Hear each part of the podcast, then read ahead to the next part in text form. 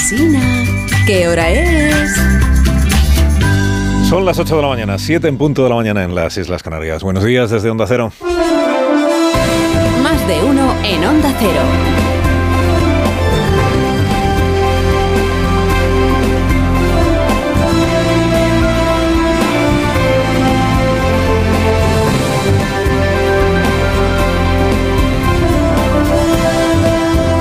¿Qué tal? ¿Cómo están? Bienvenidos a una nueva mañana de radio. Estamos estrenando el dieciocho de enero de dos mil veinticuatro.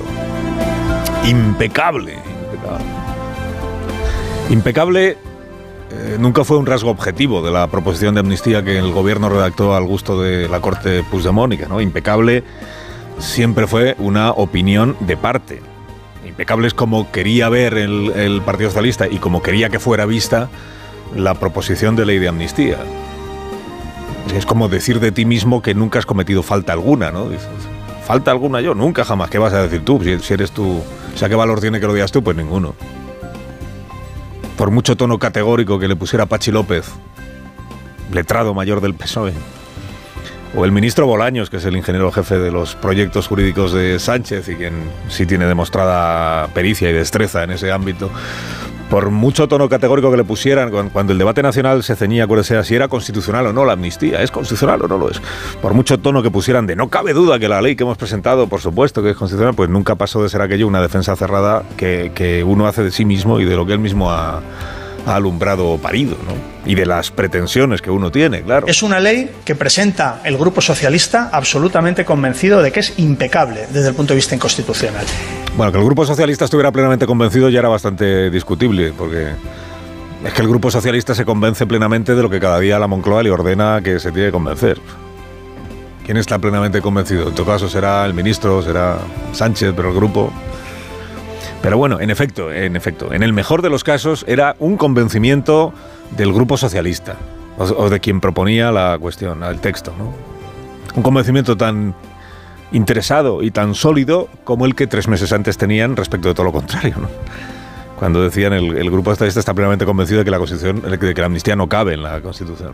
Bueno, todo esto lo sabemos. Hace tiempo que el debate sobre este asunto, este asunto de la amnistía, que es el asunto con el que ha empezado la legislatura, hace tiempo que el debate viró hacia un terreno menos jurídico y yo creo que más interesante, que es, que es si dejar impune a Puigdemont o dejar impune al señor Joubet, con el que ayer departió por videollamada el ministro de Justicia, o dejar impunes a los del Tsunami Democrático, si eso es justo, si eso es merecido, si eso es aceptable, si eso es positivo para, no para los amnistiados, claro, sino para el conjunto del país.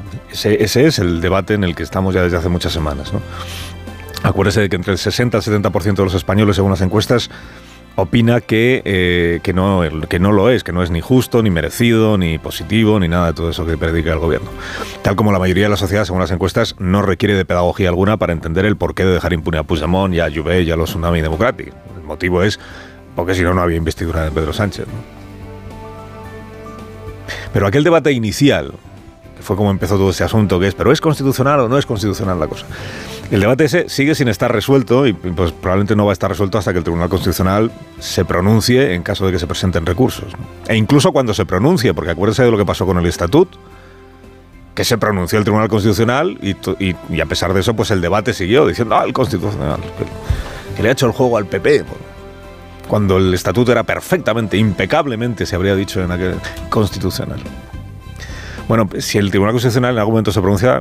veremos qué dice, pero para entonces, claro, ya habrá sido aprobada la amnistía por las Cortes, ya habrá entrado en vigor, Puigdemont ya habrá regresado a España, los procesados por terrorismo ya habrán quedado limpios de polvo y paja, al quedar abortada por la amnistía la posibilidad de que llegue a existir contra esos procesados una sentencia firme.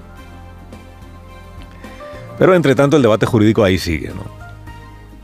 Respecto de si es o no es constitucional. Y a aquella proclamación tan sonora sobre lo constitucionalísima que era la proposición de ley de amnistía, a los diez folios que el proyecto en cuestión dedica en la exposición de motivos a sostener por todos los medios posibles que, que por supuesto que es constitucional, pues le ha salido, le salió ayer un soberano repaso en forma de examen de los letrados de la Comisión de Justicia del Congreso que discrepan de lo que el gobierno viene diciendo. y de lo que el P S O E sostiene al presentar la proposición. Formalmente lo que dicen en el, en el texto que presentaron ayer, bueno, que del que se informó ayer que habían presentado, porque al parecer lo presentaron hace unos cuantos días, formalmente lo que dicen es que la proposición plantea dudas de constitucionalidad. En realidad, luego leyendo el texto, ellos mismos se despejan las dudas y no precisamente en la dirección que le habría gustado al gobierno. Porque el informe lo que hace es encabalgar argumentos para concluir que la amnistía no figura expresamente en la Constitución porque se decidió que no figurara en la Constitución. No es que esté prohibida, es que se dio por hecho que en la España democrática, después de aquella amnistía del año setenta y siete y una vez que ya había Constitución, no cabía amnistía alguna.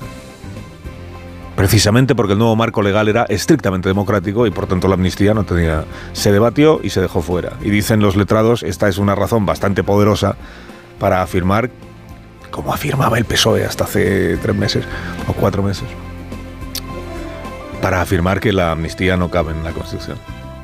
Y entonces, ¿qué dicen los letrados? Dicen, hombre, para hacer constitucional una amnistía solo hay un camino, que es el de la reforma de la Constitución. Es el mismo argumento que con el referéndum de autodeterminación, ¿eh? ¿Cómo se hace constitucional un referéndum de autodeterminación en España? Pues cambiando la Constitución. Y entonces dice el independentismo, claro, pero es que nunca vamos a tener mayoría suficiente para eso. Chico, pues, se siente, ¿no? Bueno, además de eso dicen los letrados en este informe, que una vez que se han leído la proposición que presentó el P S O E, pues les salen algunas otras objeciones. Una, eh, que añadir ahora en el Código Penal que entre las causas para que a un condenado se le extinga la pena está que sea amnistiado, pues es contradictorio con decir que todo esto es algo excepcional, puntual, solo para lo del procés.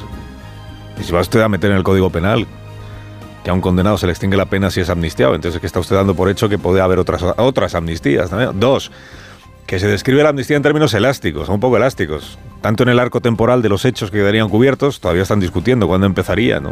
Desde noviembre del año dos mil once, como a los posibles beneficiados, porque tampoco se concreta, se deja abierta la posibilidad de que otros delitos también pudieran ser, u otros hechos delictivos pudieran ser amnistiados. Y tres, que personas que podrían llegar a haber estado condenadas en firme por delito de terrorismo quedarán impunes porque la amnistía también cubrirá a estas personas. Este aspecto es interesante porque esto, aquí es donde el gobierno tiene detectada la mayor debilidad eh, a la hora de ver si esto pasa o no pasa el filtro europeo, digamos.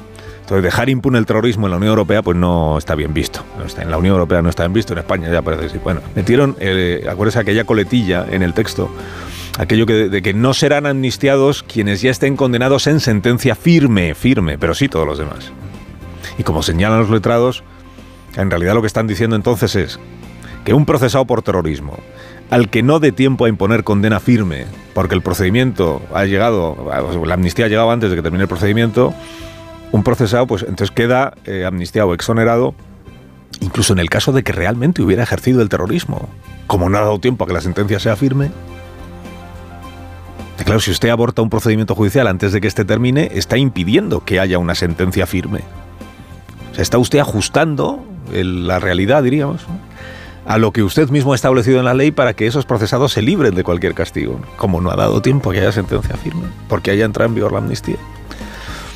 Bueno, es un informe de los letrados, dice, para ser impepinable, para ser impepinable, no, para, para ser intachable o impecable la amnistía, pues le han encontrado unas cuantas, unas cuantas tachas. Digo, ¿está en riesgo de que se apruebe el texto? Pues no. ¿Está en riesgo de que entre en vigor la amnistía? Pues no.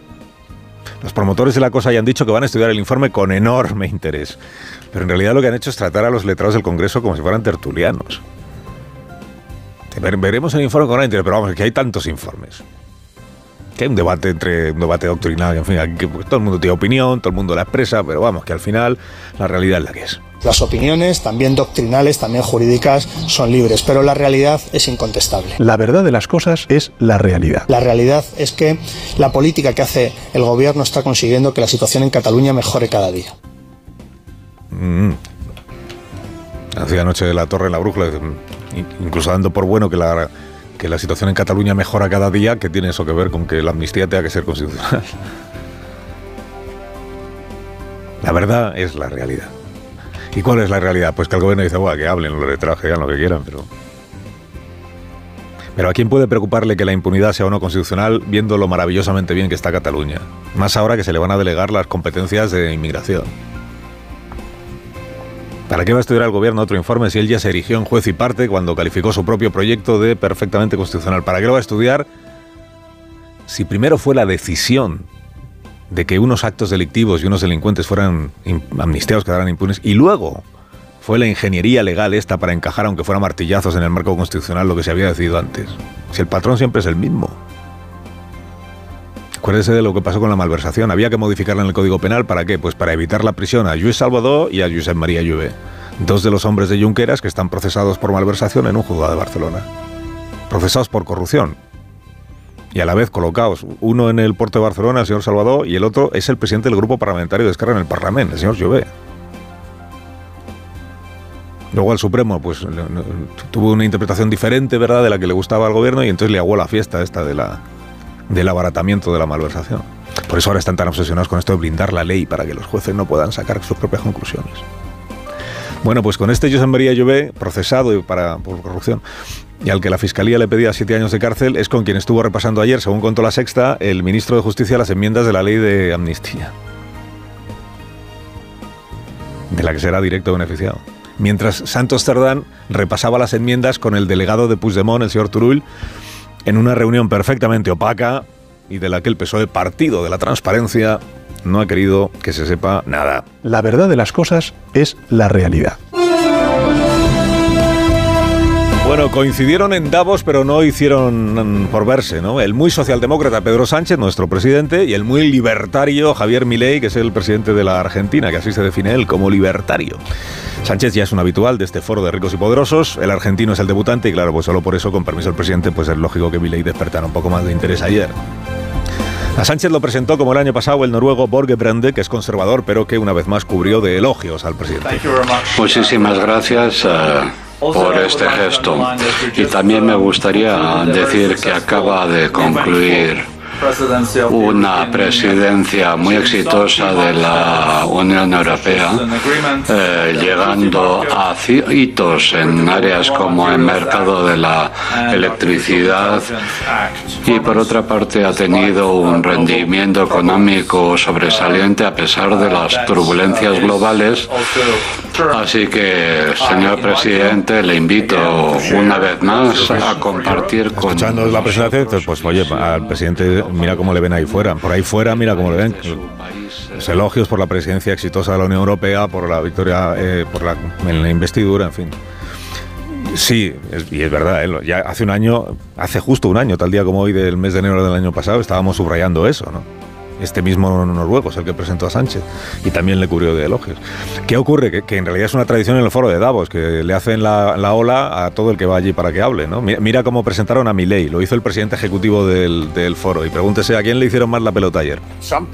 A veces la gente podrá quizás tener una visión un poco más radical de usted, sin embargo usted ha influido y le ha dado un nuevo espíritu a Argentina, haciendo que Argentina se conecte mucho más con las empresas libres, actividades empresariales, y también usted ha traído a Argentina de vuelta al Estado de Derecho. Usted Igualmente ha traído a Argentina de vuelta al Estado de Derecho, le dijeron a Milei en el foro de Davos. Ha gestionado su campaña electoral. Eso, y elogios a la hermana.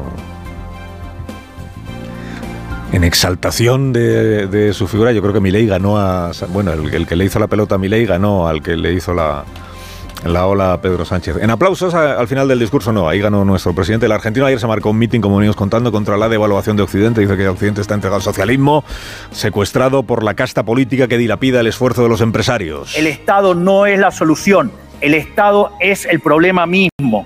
Ustedes son los verdaderos protagonistas de esta historia. Muchísimas gracias. ¡Y viva la libertad, carajo!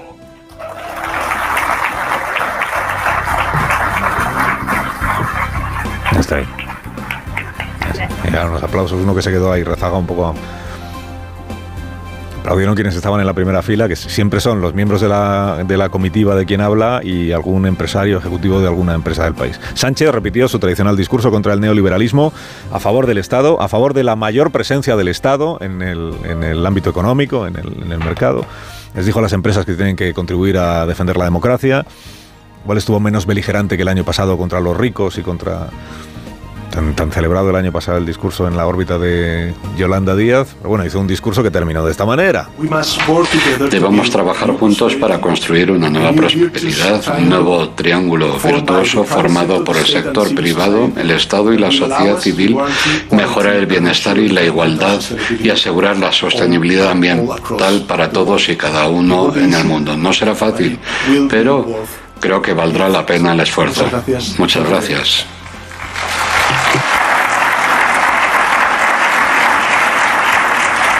En aplausos ganó Sánchez. Un poco grandes ovaciones, pero bueno. Y además estaba ya ropa en primera fila por Cuerpo, por Álvarez, por Vallete de Telefónica, y luego se pudo reunir con Entre Canales, con Reinés, con Sánchez Galán, con Imaz, con Rafael del Pino. La reunión en una salita, la verdad, un poco mortecina que les cedió la organización. La foto no ha quedado muy lucida, pero bueno, ahí estaban. Ahí estaban escuchando atentamente al presidente. Ahí estaban, he contado en la foto, once hombres y una señora. Carlos Alsina en Onda Cero.